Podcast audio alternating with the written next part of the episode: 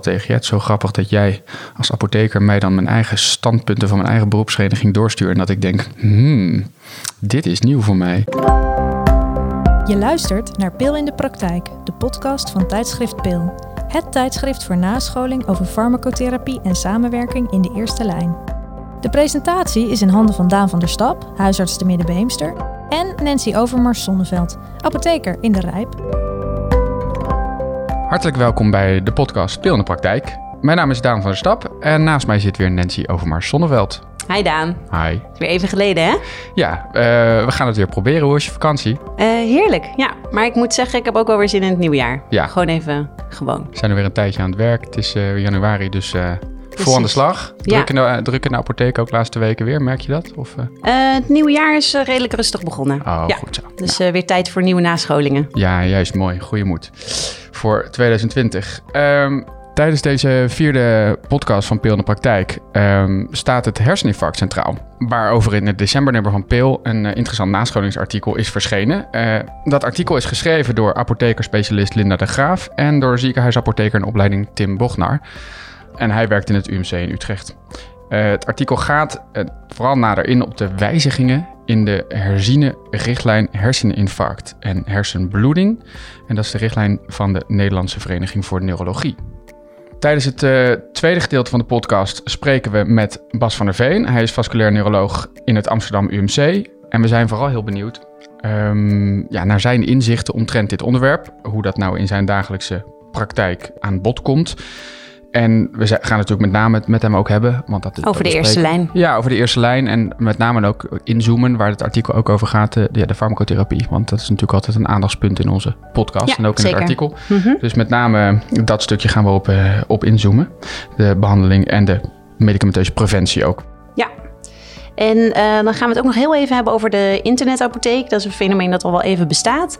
Um, maar het leek me goed om daar toch even met elkaar uh, van gedachten te wisselen. Want uh, ja, ik denk dat daar nog wel ehm, gebeuren waar we niet altijd even blij mee zijn. Nee, nou ja, dat vind ik dan leuk om van jou te horen. Want ik ben inderdaad als huisarts vooral benieuwd hoe, hoe nou ja, inderdaad, wat vind je daarvan? Dus de eerste signalen zijn dan heel Ik vind daar wel wat van. Kritisch. Gaan we het zo over hebben, ja, denk ik. Lijkt me een goed onderwerp.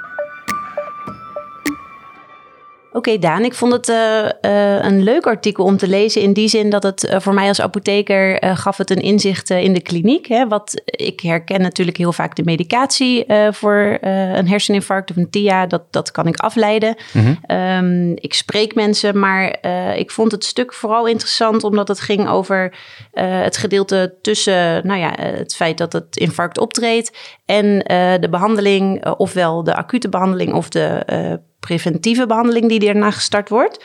Uh, dus dat was uh, niet allemaal uh, voor mij bekend. En ik vond het ook best wel in heel veel detail. maar nog steeds wel, wel leuk om te lezen. Ik vond het niet. ik kan me ook voorstellen als het zo ver bij je vandaan staat dat je denkt van nou, dit sla ik even over. Maar ik vond het juist wel heel leesbaar. Um, hoe was dat voor jou? Allemaal gesneden koek. Heb jij daar wel nog nieuwe dingen in gezien? Toen ik het artikel zat te lezen, dacht ik ook wel, zo, dit is voor een tijdschrift wat zich richt op huisartsen en apothekers best uh, veel over de kliniek, over diagnose stellen, over de, uh, ja, hoe herken je het en dat je, dat je haast moet maken met die 4,5 uur tijd voordat iemand behandeld kan worden met mm -hmm. een trombolyse, daar zullen we het zo ook even over hebben. Um, toen dacht ik wel, nou, dat is voor de apotheker denk ik ook wel leuk. Dat is wel grappig omdat je dat ook leuk vond om eens te lezen. Ja. Want ik denk nou, dat jij daar natuurlijk heel weinig mee te maken hebt um, in je dagelijkse praktijk. Um, en dat jij vooral de patiënt aan de balie ziet verschijnen als die op de um, spoedeisende hulp is geweest een keer en herhaalmedicatie voor het eerst komt ja. ophalen. Of op de diapolie is geweest en daar iets heeft voorgeschreven gekregen. Ja, en maar je vond het dus wel, want voor mij was het dus, want je vroeg me, hè, is het voor mij nieuw? Nee, eigenlijk niet. Mhm. Mm -hmm. Maar ik vond het wel een hele mooie samenvatting. Wij waren gelukkig als huisarts in Nederland wel redelijk op de hoogte van deze aanpassingen, omdat onze eigen NAG-standaard um, beroerte uh, in 2018 is herzien. Dus uh, okay. nu ruim een jaar geleden uh, is die ook, die was uit 2013. En daar zijn dus ook de aanpassingen door deze nieuwe neurologierichtlijnen in opgenomen in onze aanbevelingen. Dus de meeste huisartsen um, ja, eigenlijk zijn er wel van op de hoogte, omdat onze richtlijn daar ook wel op is aangepast. Maar ik vond wel, um, ik vond het juist weer leuk. Dat stukje klinisch dacht ik, nou, dat weet ik gelukkig wel. Want ik moet daar natuurlijk snel op kunnen handelen. Als ik dit in de dagelijkse praktijk uh, allemaal hele Mhm. acute situaties tegenkom. Ja, want snel handelen was wel eh, de boodschap. Hè? Ik bedoel, Ja. En dat is eigenlijk hetgeen dat ik dus ook heus wel weet. Eh, maar om dat concreter te maken, dat is wat ik er eh, eh, uit heb gehaald. Maar dat was het stukje wat ik niet kende. Maar jij, Ja, ja, dat, dat, dat- juist- ja, precies. Voor mij is dat gelukkig wel eh, gesneden koek. Gewoon het, het, het- het- een patiënt die belt met een mijn gezicht hangs- of een partner die belt en dan meteen die al die stappen en de assistent is gelukkig ook in de huisartspraktijk. Die zijn Ja. daar eh, goed in getraind. Ehm, dat daar geen vertraging in zit. Dat kan natuurlijk alsnog wel eens gebeuren. Het is natuurlijk nooit vlekkeloos, maar over het algemeen gaat dat denk ik wel goed. En was dat weinig nieuw voor mij. Wat voor mij juist weer nieuw was in dit artikel is toch eens een keer nog, of meer een goede opfrisser in ieder geval. Want ik weet het ooit nog wel van de collegebanken. eh, het verhaal over de trombocytaggregatie en al die stollingsfactoren. En dan gaat het natuurlijk een stuk in het artikel weer over de DOAX en de werking, waar dat dan op ingrijpt. En dat stukje zal voor jou misschien als apotheker weer Ja. meer gesneden koek zijn. Ja. En daarvan dacht ik weer, oh ja, is wel even goed om weer op te frissen. Waarom geef ik nou dat dan? En waarom geef ik nou tijdelijk soms weer een tweede plaatje zeg maar, erbij? Of, en, en daar echt de farmacokinetiek achter. ja. Want Eh, ehm, vond ik wel weer leerzaam. het is natuurlijk, eh, de mensen moeten het artikel natuurlijk eerst lezen, anders is het moeilijk met ons eh, mee te ehm, luisteren wellicht. Maar ehm, die eh, farmacotherapie waar je het over hebt, er wordt vooral geschreven dat de neuroloog eh, medicatie opstart. Ehm, wat, welke rol heeft de huisarts dan in het opstarten van medicatie? Ehm, nee, je hebt gelijk. De, de, de verantwoordelijkheid voor het opstarten van medicatie bij geboorte eh, is een herseninfarct, moeten we natuurlijk eigenlijk van dit artikel ook zeggen. Dat Ja. we niet meer moeten praten over beroerte. Tenminste, dat is natuurlijk wel overkoepelend, maar daar valt een hersenbloeding ook onder. Ehm, dus als we het dan hebben over infarcten en TIA's. ehm, ik overleg altijd met de neuroloog, telefonisch. Als zo'n patiënt bij mij zit waarvan ik ook denk... er was een TIA en de uitval is inmiddels verdwenen... en ik presenteer de patiënt morgen wel op de TIA poli... dan bel ik de neuroloog dus op. En dan leg ik uit, nou, ik heb deze patiënt net gecontroleerd... ik eh, heb alle controles gedaan op het spreekuur bij een visite... en zus en zo is de situatie. Dus ik vermoed een TIA en ik wou de patiënt graag... eh, ehm, op kort, zo kort mogelijk termijn de TIA poli laten zien. Ja. En wat zeg jij dat iets als apotheker, TIA poli? Weet je hoe dat, Ehm, nou, wat daar gebeurt? Nee, tenminste in zoverre, ik, ik had daar natuurlijk wel een idee bij, maar door dit artikel is het dan wel wat concreter geworden. hè, Dat Ja. ze ook vooral ook beeldvorming eh, doen om dus de bloeding of, de- of het infarct eh, in beeld te krijgen. Of... Nou, dat, dat vond ik nog wel lastig. Het is wel eigenlijk goed dat je dat vraagt. Ehm, je geeft ook aan, beroerte mogen we niet meer gebruiken. Dat is te overkoepelend, eh, net als CVA. Ehm, maar dan zeggen ze, oké, een TIA, dat is voorbijgaand. Dat snap ik. Ehm, ik ga nu heel even een klein stukje eh, erbij pakken. Dan staat er... Stelt vervolgens de definitieve diagnose als er geen aanwijzingen zijn voor andere oorzaken van uitval- uitvalsverschijnselen. Dat snap ik. En als beeldvormend onderzoek geen aanwijzingen voor een recente afsluiting van een bloedvat laat zien. Maar dan denk ik, dat is toch precies wat er is gebeurd? Of zie ik iets dan over het hoofd? Nee, hele terechte vraag. Wat, wat ik altijd begrijp van de neuroloog, hoe ze dan te werk gaan, is er wordt altijd inderdaad bij een TIA, laten we even beginnen, wat gebeurt er nou op een TIA-poli? Daar wordt iemand helemaal door de mangel gehaald, gelukkig vaak op één ochtend en dan meestal begin van de middag een uitslaggesprek. Ehm, in ieder geval hoort daar praktisch altijd een CT van de hersenen bij, een CT-scan. Omdat ze daar inderdaad op gaan kijken, zien we een gebied in de hersenen waar zuurstoftekort heeft gezeten of nog steeds misschien wel zit, een, een vatafsluiting. Want bij een TIA zie je dat nooit terug op een CT-scan van de hersenen. Bij een TIA is die voorbijgaande ischemie. Want tuurlijk, je hebt gelijk, bij een TIA zit ook een bloedpropje ergens in een bloedvat in die hersenen. En natuurlijk is er dan dus tijdelijk de transient van de TIA, de T. Ehm, en de I van TIA staat natuurlijk voor ischemie. Dus natuurlijk is daar ischemie, maar die is zo kort. Dat wat ik altijd van een neuroloog, neuroloog heb geleerd, is ehm, die is zo kort dat je dat niet ziet als een donker gebiedje op zo'n CT-scan. Dus dat is het onderscheid. Dat een neuroloog dus zegt van... hé, hey, ik zie een volledig goede CT-scan van de hersenen. Ik zie geen geïnfaseerde gebieden, zeggen ze dan. Dat zijn donkere gebiedjes in die, ehm, in die hersenstof die ze bekijken. En dat is dus het verschil voor de neuroloog tussen een TIA en een CVA. Want soms zie je... Stel een patiënt is klachtenvrij, dan zou jij denken, nou die heeft misschien dan dus een TIA gehad. Maar soms heb je dus iemand die al eh, 24 uur eh, uitval heeft gehad, dan is dat toch hersteld. Maar dan zien ze op de hersenscan toch gebieden waarvan ze denken dat lijkt op ischemie. En dan stellen ze toch nog de uh, diagnose dat Infarct. het dus geen TIA, maar dan is het dus een infarct, omdat je dus afwijking ziet op de scan. Ja. Zo heb ik het altijd begrepen. Maar het is wel leuk om dat zo nog aan de neuroloog te vragen van Ja. het, eh, de vasculaire neuroloog die wij zo eh, spreken. Of die dat nou eens is met mijn interpretatie. Maar zo begrijp ik het altijd. Straks word ik, Ik, eh, teruggefloten, dat ja. zou het zijn. Voor mij leek het duidelijk. Ja. Maar jij vroeg hè, van, van eh, want heb jij nou voor als huisarts? En toen zei ik tegen jou, nou, ik bel altijd een neuroloog. Wat er dus regelmatig gebeurt als ik mensen verwijs... en ik zeg van, ik denk aan een TIA, want de klachten zijn alweer voorbij... dan zegt de neuroloog, laat morgen maar komen... of soms overmorgen maar komen op de TIA-poli... dat ze die hele analyse gaan doen. En vaak een echo van de halsvaten, een hartfilmpje... om te kijken of er geen boezemfibrilleren is... eh, een CT-scan van de hersenen, bloedonderzoek. Eh, dat wordt allemaal op één ochtend dan dus gedaan... Eh, maar dan zegt de neuroloog wel, natuurlijk, omdat je ook in het artikel terecht natuurlijk leest, iemand die een TIA heeft gehad, heeft een grote kans om de komende paar dagen Ja. alsnog een eh, ischemisch infarct te krijgen. Ehm, moet ik natuurlijk wel alvast medicatie opstarten en dan doe ik dat. Maar dat doe ik in telefonisch overleg met een neuroloog. En die zegt tegenwoordig dus heel vaak, wat we dus in dit artikel ook lezen, een van de grootste updates natuurlijk van de neurologierichtlijn en daarmee ook onze NAG-standaard, is sinds 2018 dat wij clopidogrel monotherapie voorschrijven. In Ja. plaats van iedereen die natuurlijk aan de acetylsalicylzuur met um, Dipyridamol. dipyridamol zat. Ehm, en dan is, vaak krijg ik van de neuroloog, het wisselt ook nog wel eens. Dus dat, ook dat wil ik zo wel eens vragen nog aan uh, vasculair neuroloog van de Veen, die we zo spreken. Van, ja, wanneer maak je nou welke keuze? Want ik krijg vaak dus wel adviezen van clopidogrel, maar inderdaad dus vaak, vaak nog met een oplaaddosis um, acetylsalicylzuur. En dan dat de eerste dagen nog. En dan schrijf ik dat uit. En dan komen mensen naar... Ik tik ondertussen tegen mijn microfoon. Dan komen mensen naar jou toe uh, met Ja. een recept van mij. Dan staan mensen bij jou voor de balie... om dus eigenlijk medicatie op te halen voor een um, ischemisch cerebraal iets. En dan is het recept van mij. En Toch dan kan jij als apotheker denken... hè, deze patiënt heeft dat nooit eerder gehad. Waarom heeft Daan dat voorgeschreven? Nou, dat dacht ik tot op heden niet. Maar na dit lezen dacht ik, oh, alles Ja. gaat via de neuroloog. Ja, Maar het klopt dus dit wel. is eigenlijk, Ja. ben ik dan een beetje de artsassistent van de neuroloog. Klinkt een beetje gechargeerd natuurlijk. Mhm. Ik voel, neem mezelf heel serieus in mijn vak. Maar in dit geval wel. Ik bel de neuroloog en vraag van... wat vind je eens met ik het doen? plan om alvast clopidogrel en oplaat ascal te geven? En eh, dan ontvang je van mij dus het recept. Ja. Maar op verzoek van de neuroloog schrijf ik dat uit. Nou, duidelijk. Ja, en was voor mij natuurlijk gelijk de trigger. Ik dacht clopidogrel. We hebben eh, een tijd geleden was het dipyridamol niet goed leverbaar.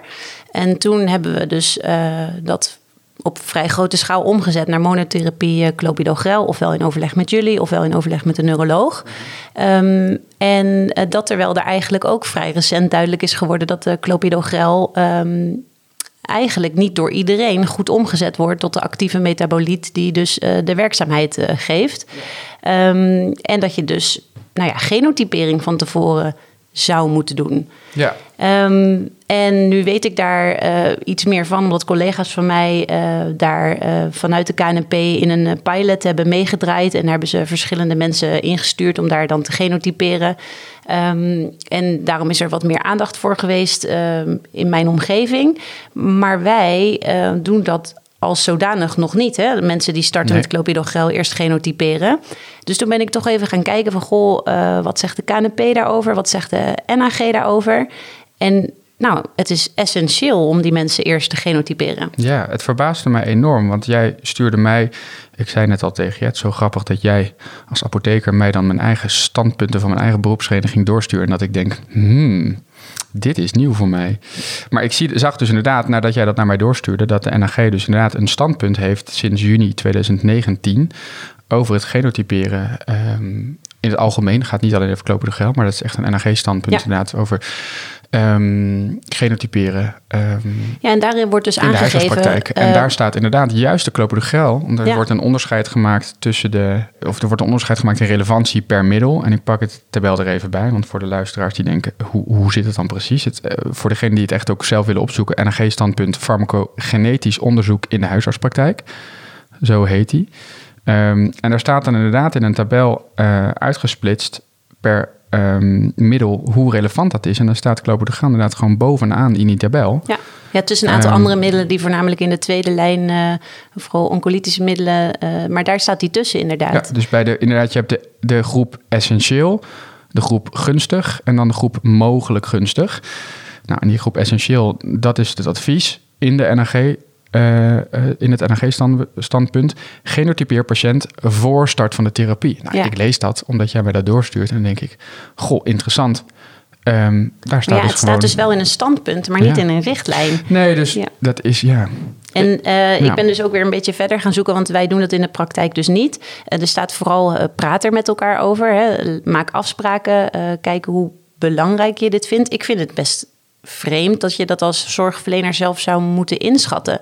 Ik snap wel dat er nog niet helemaal voldoende informatie is. Er wordt heel veel onderzoek gedaan, maar dat onderzoek is ehm, ook de effectiviteit van clopidogrel, bijvoorbeeld bij ehm TIA's of infarcten, is natuurlijk gewoon gedaan, een onderzoek gedaan in een groep met mensen waarvan ook een groot gedeelte of een gedeelte ook zo'n afwijking had. Hè? Dus eh, ja, de effectiviteit is gebaseerd op een gemiddelde groep in Nederland. Dus je kan daar niet met terugwerkende kracht uitspraken over doen. Of Nee. moeten we dan iedereen die er al op staat nog genotyperen? Of moeten we het inderdaad alleen bij de start doen?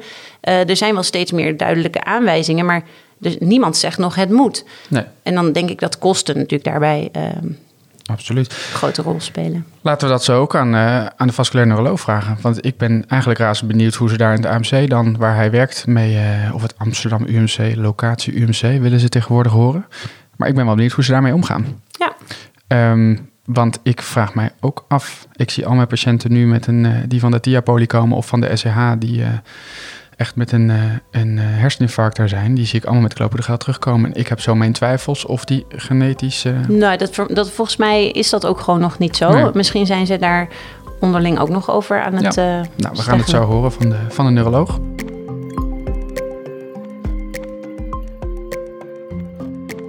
Nou, oké, dan hebben we in ieder geval vast één vraag eh, voor eh, Bas van der Veen strakjes aan de telefoon. We hebben nog veel meer vragen genoteerd, dus eh, hij kan zijn borst nat maken. Ja. Ehm, wij waren in ieder geval wel over eens dat dit een leuk leesbaar artikel is voor zowel huisartsen als apothekers. Absoluut. Juist omdat je een, ehm, een inzicht krijgt in het vakgebied van de ander. Voor mij de kliniek wat beter beschreven en voor jou dan de farmacotherapie. Ehm, ja, dus ik denk eh, absoluut eh, aan te bevelen. En ehm, dan gaan we zo even verdiepen met, eh, met de neuroloog. Eh, maar nu eerst even dit. Dit is een apotheek. Omdat we dus eh, online werken, hebben we wat meer ruimte voor de distributie. Hier wordt bepaald wat er geleverd gaat worden. En dan wordt het eigenlijk eh, elektronisch verstuurd naar een eh, sorteerrobot. Oké Nancy, dus jij gaf net al aan toen we begonnen met de podcast... ehm, wat jouw gevoel was over internetapotheken. En ik had jou van tevoren aangekondigd dat ik dit onderwerp graag met je wilde bespreken. Dus Ja. ik vond het grappig om net je eerste reactie, gewoon je primaire reactie te zien. Ja, Ehm, dat zal natuurlijk altijd stiekem dan genuanceerder zijn. Maar want ik ken je als heel genuanceerd natuurlijk. Eh, maar, ja, ja, precies. Maar ik, vraag, ja, ik vroeg me dat af. Eh, ik, ik krijg het wel eens. Kijk, ik, ik werk in een dorpssetting in de praktijk. Ehm, ik denk dat collega's van mij die in de stad werken, zoals alles in de stad. Ik klink nou net als een, als een, een, alsof ik in een gehucht met tien mensen werk. Ehm, maar eh, ik denk dat het daar meer voorkomt. Huisartsen met eh studenthuisartsen in Leiden of in Amsterdam, die heel veel jonge mensen hebben, zal het natuurlijk veel internet, internetgerichter zijn. Ik kom het niet vaak tegen, maar ik ben wel nieuwsgierig, want het komt steeds meer naar voren. Ook zorgverzekeraars volgens mij die er iets mee doen. Wat, wat, wat- Ja. wat weet je, wat, hoe vaak heb jij daarmee Nou, te maken dat- als apotheker? Dat vind ik eigenlijk het lastige eraan. Want natuurlijk heb ik er een mening over, maar het is ook wel een beetje. ehm, kijk, internet is overal en winkels leggen het af tegen de webwinkels. Dus het is een beetje ehm eh, om te zeggen van... eh, oh, wat, eh, wat gemeen dat het bestaat of zo. Want het, het, het heeft een rol, denk ik, in de maatschappij nu. Ehm, het zou misschien voor sommige mensen ook wel een plek kunnen hebben. Maar ik vind, ehm, ik vind wat, wat er storend aan is, is dat er zo onduidelijk is. Je hebt geen idee welke mensen er eigenlijk zitten. Je zegt, ik weet het niet zo goed. Ik heb het idee dat het komt omdat ik in een dorp zit. Maar ik denk eigenlijk dat het eh, overal en nergens een beetje voorkomt. Inderdaad, misschien wel jongere mensen die meer gericht zijn op het internet om daar dingen te regelen. Dat kan ik me zeker wel voorstellen. Ehm, maar het is vooral vrij weinig zichtbaar. Ehm, Heb jij oud-studiegenoten waarvan jij weet dat die nu bij een internetapotheek Ja. werken? Ja? Ja, eigenlijk eh, ja, wel een, een hele leuke kerel met wie ik eh, nou, niet recent nog contact heb gehad. Ik heb hem vanmorgen wel geprobeerd te appen, maar Oh ja. ik wilde even wat achtergrondinformatie. Ehm, en die werkt daar op zich met veel plezier. Dat weet ik wel van de laatste keer dat ik hem gesproken heb. Maar ehm, het is ook niet per se fout, maar wat ik er eh, lastig aan vind, is het is toch een beetje de krent uit de pap halen. Hè? Dus je, je kan de, de herhaalreceptuur kan je regelen. Ehm, ehm, ja, dat is makkelijk veel volume draaien. Maar zodra het om een koelkastproduct gaat of een opiumwetmiddel, dan, dan doen ze daar eigenlijk al niet aan, omdat daar natuurlijk weer andere regels voor gelden. Eh, heb je een kuurtje tussendoor nodig, ja, dan kan je ook niet bij hen terecht. En Want dan het kun- gaat om een paar dagen, denk ik, dat mensen het kunnen krijgen. Om de- dus vooral om herhaal. Dingen die spoed eigenlijk- hebben, kan gewoon niet, denk ik. Nee, toch? dat denk ik eigenlijk niet. Tenzij jij, dat weet ik, dat weet ik eigenlijk ook niet goed. Maar ik, ja, als jij met je kuur wil starten, dan zou ik toch naar de gewone apotheek om de hoek lopen. Ja. En je zou dat heus wel kunnen aanvragen via de, eh, de internetapotheek. Maar ja, dan moet je even. Ja, dat duurt toch een dag voordat je dat toegestuurd krijgt. En, maar wat, er, wat ik er vooral een beetje lastig aan vind, is dat we dus geen niet echt zicht op hebben. En dat het niet. Ehm, nou, ik had dus echt van de week iemand die eh, gewisseld is van Polis. En eh, die heeft dan zo'n. eh, Van zorgverzekering. Ja, ja, sorry, Ja, zorgverzekeringspolis is gewijzigd. Ehm, en dan kiezen ze zo'n eentje met zo'n achterlijke naam... die zo stoer mogelijk overkomt... maar zo min mogelijk geld hoeft te betalen... en dat je ook zo min mogelijk van Ja. ze krijgt. Ja. Ehm, en die sturen dan heel erg op het halen bij de internetapotheek. Maar die persoon was ervan overtuigd dat dat ook de enige mogelijkheid was. En dat bleek Dat bij navraag. Ja. Precies, dat het verplicht was. En dat daarmee wordt dus de openbare apotheek eigenlijk buitenspel gezet. Eh, of ja, die apotheek, de, de ja. En ehm, ik denk, ja, dat is ook gewoon niet helemaal fair. Je moet natuurlijk wel eh, mensen de keuze laten als die keuze er ook is.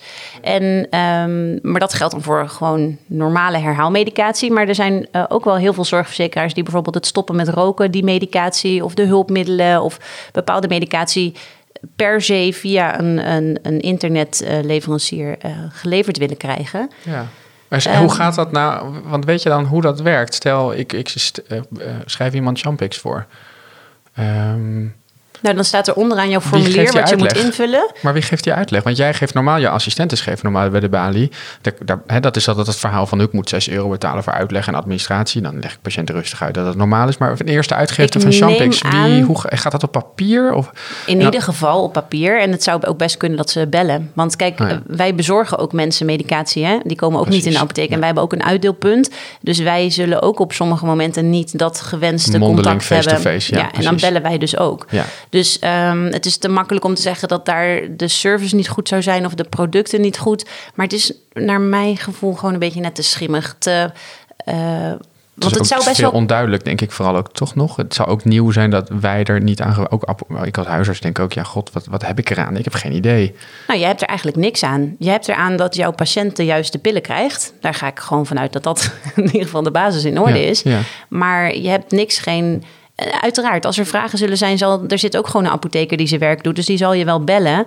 Maar wat is de meerwaarde van dat jij en ik eh, vlak naast elkaar zitten? Dat we elkaar in de ogen kunnen kijken en dat je gewoon bij bepaalde dingen even kan overleggen. Mhm. Hè, die, die meerwaarde is er natuurlijk niet. Het is wat dat betreft gewoon grote volumes. Ja, eh, ja. En dat wordt allemaal dus thuisbezorgd dan, denk ik, toch? Ik neem niet aan dat Ja. mensen naar een centraal punt in Nederland moeten rijden om dat op te halen. Want Nou, dat zou- wordt weer onpraktisch. Dan denk ik ook, bezorgkosten mag ook, weet ik niet. Blijkbaar vinden zorgverzekeraars het toch aantrekkelijk. Nou, het is niet heel duurzaam, toch? Ik bedoel, ik probeer ook een beetje op te letten wat ik allemaal wel of niet voor autootjes voorbij laat rijden. Maar ik denk dat dat misschien weer een andere. Leuk, Discussie leuk onderwerp een wel keer belangrijk, voor, een, eh, maar- voor een andere podcast. Nee, maar de Ja. bezorging gaan we het zeker nog een keer over hebben, want dat vind ik een leuk onderwerp. Maar gewoon eh, voor mij leuk om een keer te horen van jou als apotheker wat nou eh, Ja, want ik denk eigenlijk dat jij, jouw gevoel is bij internetapotheken. dat jij meer inzicht hebt in welke patiënten een internetapotheek hebben dan ik. Want Ja. jij moet de recepten daar naartoe versturen of jouw Ja. assistentes. En ik weet het dus eigenlijk niet. En ik ga er dan maar vanuit dat zij hun medicatieoverzicht op orde houden door via het landelijk schakelpunt hè, medicatie. Eh, Bewaking, iets. Ja, Dat, dat wij dat ook terug kunnen zien. Maar dat hoop ik, want dat weet ik dus niet helemaal zeker. Nee. Nou, nog leuk iets om. ehm, eh, d- er zullen vast nog meer van gaan meemaken. En wie weet zijn er luisteraars die inderdaad denken: ik werk met veel eh, jonge populatie en ik heb hier ervaring mee. Ehm, dus laat het ons vooral weten. We zullen aan het eind van de podcast noemen we altijd even als je ons wil bereiken, hoe je ons kan bereiken. Dus ik ben wel Ja. benieuwd of er luisteraars zijn die hun ervaring eh, willen delen. En dan kunnen we dat eventueel in de volgende podcast nog eens bespreken. Want misschien zijn die wel wild enthousiast. Ik ben heel Missen benieuwd. wij nog de enorme plussen? Ja, precies. Altijd eng en nieuwe dingen. Oké, dan gaan we terug naar het onderwerp uh, herseninfarctbehandeling. En als het goed is, hebben wij inmiddels aan de telefoon Bas van der Veen. En hij is vasculair neuroloog uh, in het Noordwest Ziekenhuis Groep in Alkmaar. Hallo Bas. Hoi, goedemiddag. Uh, welkom in de podcast van Peel in de Praktijk. En we willen het met jou graag dus hebben over um, de behandeling van een herseninfarct. En hoe jij ook tegen jullie herziene richtlijnen en ook de herziene NAG-standaard aankijkt, die daar natuurlijk ook op is aangepast. Um, eigenlijk hadden we als eerste vraag aan jou. Um, wat vind jij als neuroloog met aandachtsgebied vasculair, wat vind jij nou belangrijk voor ons in de eerste lijn om van deze materie af te weten? Ja, er is natuurlijk um, een heleboel veranderd de afgelopen jaren. Um, met name na komst van IAT-behandeling uh, voor, voor, patiënten met een acute herseninfarct. Aanvankelijk was uh, intraarteriële trombectomie mogelijk voor uh, patiënten tot zes uur na het ontstaan van de klachten. Dat in tegenstelling tot al de intraveneuze trombolyse, wat aanvankelijk alleen mogelijk was tot 4,5 uur na het ontstaan van de klachten. Mm -hmm. um, ja, inmiddels eh, is die intraarteriële trombectomie ook mogelijk tot zelfs tot 24 uur na het ontstaan van de klachten. Ja. En, dat, en dat verandert echt een hele hoop. En um, dat maakt eigenlijk dat patiënten die er voorheen eigenlijk niet meer voor behandeling in de aanmerking kwamen, nu potentieel nog wel voor behandeling in de aanmerking kwamen. En dat heeft denk ik veel consequenties voor hoe je omgaat met deze patiëntengroep. Ja. Um, ja, ik, ik, denk dat we hebben bijvoorbeeld dus een patiënt die op, is gaan slapen en wakker wordt met, uh, met een halfzijdige verlamming. Um, die kan nu, ja, moet wel met een andere urgentie gezien worden in het ziekenhuis om te kijken of daar uh, mogelijkheden zijn voor, uh, voor intraveneuze trombolyse of voor intraarteriële trombect trombectomie. Ja. En dat geldt dus eigenlijk voor een grote groep mensen nu. Ja, precies. Dus je zegt eigenlijk voor huisartsen is het gewoon heel belangrijk om je dat te beseffen dat je uh, dat haast geboden blijft, ook als je over die zes uur heen zit en een patiënt ziet met nog uitval, dat wij dan uh, dat ons goed moeten realiseren. Ja, ik zal zelfs voor patiënten waarbij wie je weet deze klachten bestaan gewoon al ik noem maar wat, 16 uur. Mm -hmm. uh, daar zal ik zelfs al een ambulance voor bellen Precies. om die persoon ook echt met spoed naar ja. het ziekenhuis te laten Precies. gaan. Dan ja. telt nog steeds elke minuut dus gewoon mee wat we uh, ja. altijd aanhouden. Hè? Elke minuut is ja, weefselverlies. Precies, net zoveel als, als in die eerste 4,5 uur telt dat na die 16 uur nog steeds. Ja. ja. Ja, ik, ik heb als apotheker vond ik het uh, artikel leuk om te lezen, omdat ik, ik ken natuurlijk de medicatie, maar niet zo goed uh, de kliniek daarachter. En uh, het gedeelte dat jij nu beschrijft, komt er eigenlijk niet zo in naar voren, omdat het vooral over farmacotherapie ging. Um, maar ja, ik denk wat je zegt, het is heel goed. Ook als apotheker krijgen wij natuurlijk ook veel mensen aan de balie. het zou ook zomaar kunnen dat je daar nou ja, we hebben het natuurlijk ook over gehad dat er misschien iemand met klachten aan de balie komt, ook al is het maar wat weinig of zo, maar dat die haast er altijd blijft. Dat is wel, ja. Ja, die haast is er absoluut. Ja, ja dus het is in het, ik denk dat er echt heel veel verandert. We zien het ook op de spoedeisende hulp nu, uh, dat, dat er steeds meer patiënten dus met een hogere urgentie gepresenteerd worden. En dat is heel erg terecht, want we ja. kunnen echt steeds meer betekenen voor, voor, voor patiënten met, met acuut ontstaande uitvalsverschijnselen.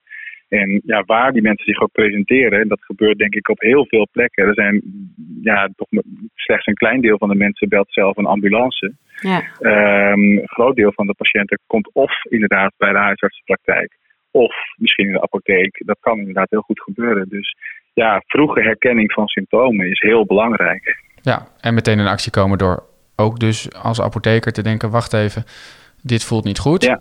Uh, ik, moet, ik ga niet eens de huisarts bellen voor overleggen. Ik bel gewoon de ambulance, want ik herken iemand met uitvalsverschijnselen. Ik, ik bel gewoon de ambulance en dan komen die maar even bij mij in de apotheek om te beoordelen of dat um, nodig is om iemand mee te nemen. Niet, ja, en dan hoef je niet na te denken over hoe lang bestaan deze klachten nu precies. Nee. Nee. Uh, gebruikt deze patiënt uh, vitamine K-antagonisten of een DOAC of dat zijn ook geen contra-indicaties voor intra-arteriële trombectomie. Nee. Ja.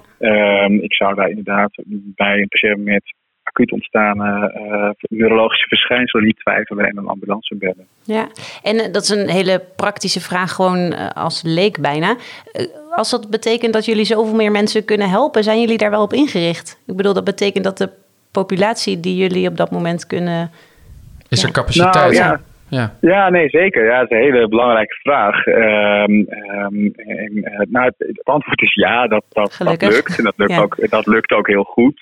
Eh, eh, ik denk dat het vooral in zit. Kijk, die patiënten zagen we natuurlijk eerder ook, Ja. maar met minder urgentie. Ja. Eh, en uiteindelijk kwamen ze wel. Ehm, nu worden ze met meer spoed gepresenteerd. En wat er vooral veranderd is, is dat in de laatste jaren die acute opvang gewoon veel beter geregeld is. Ja. Eigenlijk in alle ziekenhuizen die, eh, die eh, zorg voor patiënten met herseninfarct en hersenbloedingen eh 24-7 leveren, Ja. is, is er nu een hele goede acute opvangmogelijkheid. Ja. En dat is wat er vooral veranderd is. ja. Ja, ik was ook wel echt onder de indruk ehm, eh, om dus te lezen over eh, al die afwegingen die jullie moeten maken. hè. Je geeft nu aan, er zijn veel minder contra-indicaties voor die, eh, die andere ingreep dan. Maar voor die trombolyse, eh, wat je allemaal niet moet meewegen aan absolute contra-indicaties en relatieve Ja. contra-indicaties. En dan kan dat weer veranderen in de loop van de tijd. Ik dacht, volgens mij word je helemaal... en dan word je gebeld door de, arts, door de huisarts tussendoor. En eh, volgens mij is het best nog wel hectisch ook. Of eh, toch? Ja, je moet... Maar ik neem aan dat jullie met een beslisboom werken, Bas? Of hoe, hoe, hoe gaan jullie assistenten op de SCH daarmee om? Nou, die werken vooral met een, eh, met een lijst met contra-indicaties eigenlijk. Een soort van vinklijst, inderdaad. En eh, ja, je doet het zo goed als je het kan. Ja. En eh, soms weet je het inderdaad niet. Als je een patiënt hebt die niet kan spreken, waarbij geen familie aanwezig is, Ja. dan, dan kan je soms niet achter al die contra-indicaties eh, helemaal zeker zijn. En dan is het soms een afweging die je moet maken, inderdaad. Neem je dat Mhm. risico of niet? En, eh, maar goed, we werken inderdaad met, met een soort van checklist Ja. daarvoor wel. Ja. Ja. dus we doen het zo goed als mogelijk. Ja, ja. Wat soms nog wel een uitdaging is, is, eh, is toch om erachter te komen welke medicatie een patiënt gebruikt. Ehm, soms is dat ook volstrekt onduidelijk. En dan, Ja. eh, en dan helpt er ook wel bij om dat met een huisarts of met de apotheker inderdaad eh, te overleggen. ja, eh, of er een actueel medicatieoverzicht beschikbaar is. ja. Maar dat is soms wel een puzzel.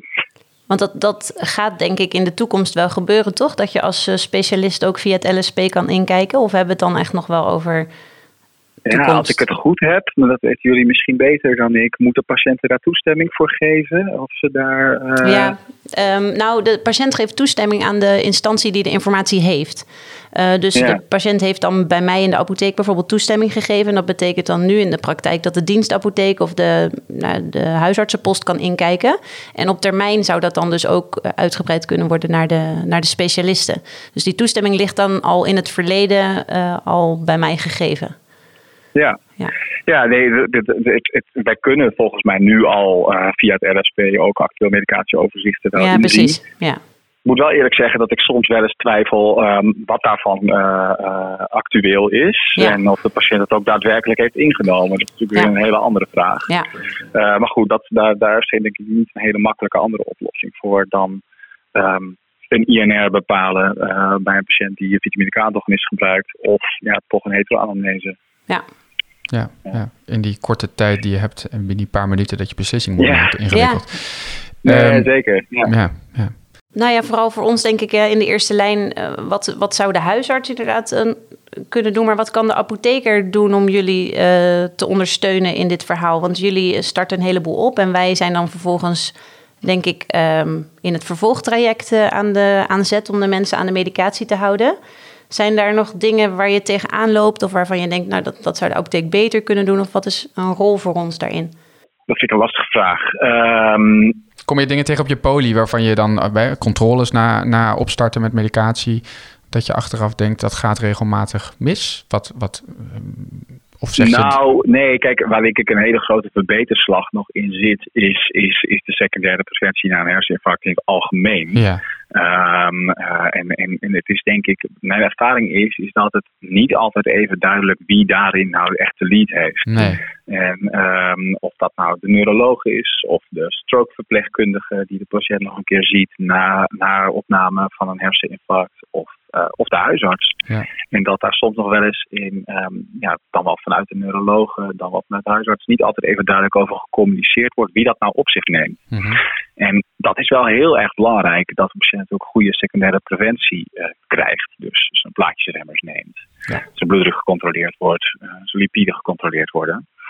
Ehm, Ja, dus ik denk dat daar nog wel een verbeterslag in zit. En daar denk je, ik denk dat je daar vooral goed regionaal afspraken over moet maken. Wie, ehm, wie, wie dit doet en wie op welk moment verantwoordelijk is. Denk ik ook. En dat neurologen heel goed in, in, in hun brieven moeten zeggen als ze op, op welk moment ze de zorg graag willen overdragen aan de huisarts. Ja, eens. Maar goed, komen we wel weer op het punt samenwerking. En dan hebben wij, eh, Daan en ik, het vaak over de samenwerking in de eerste lijn. Maar dat geldt natuurlijk net zo goed uh, tussen de eerste en tweede lijn. En er zijn gewoon zoveel partijen.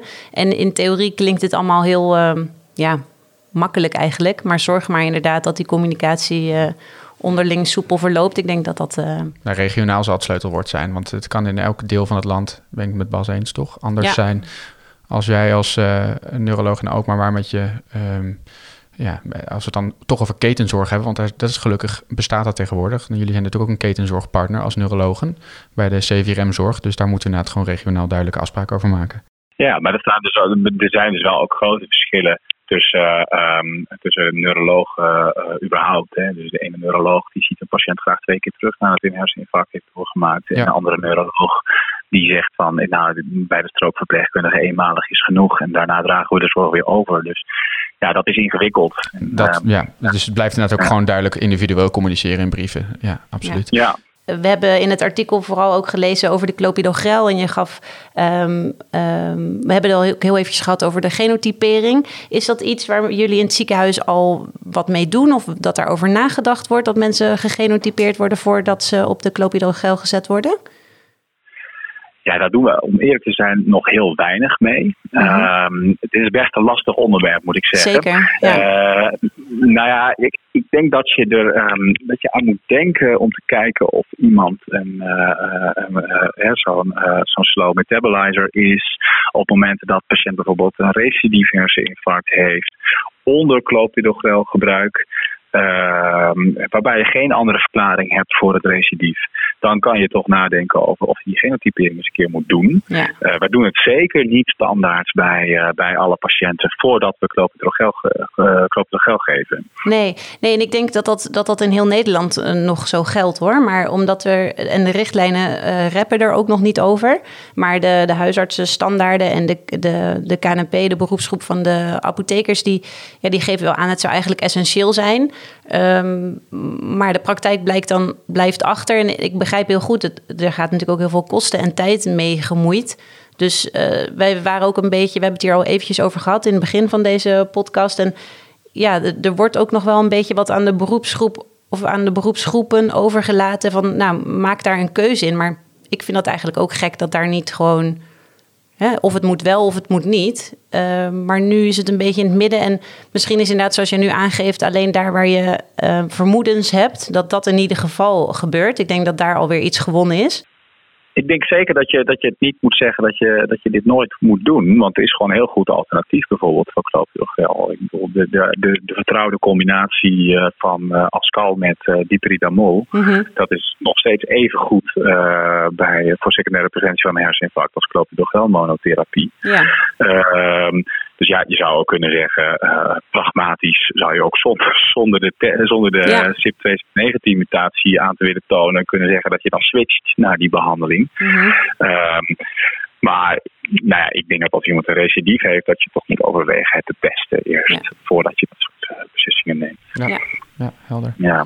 Oké Bas, we hadden nog twee korte vragen. Misschien ook een kort antwoord als, je dat, als dat lukt. Ehm, zal mijn best doen. Ja, ehm, eh, nou met name, wij staat in het artikel, eh, dat nascholingsartikel waar wij het in de podcast over hebben, staat eh, de, de medicatie voor secundaire preventie, die jij terecht noemt, die belangrijk is, staat ehm, eh, bloeddrukverlagers, cholesterolverlagers genoemd als allemaal dat er echt een significant verschil bekend is.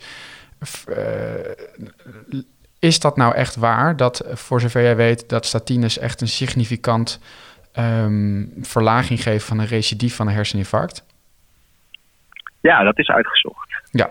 En jij zegt toch ook, want onze, onze nascholingen op CVRM-zorg zijn er wel eens vaag over. Die zeggen er is vooral coronair hard aangetoond dat het secundair zin heeft. Maar jij zegt ook dus voor herseninfarct heeft het, weten we volgens mij, primair niet veel effect, maar secundair wel.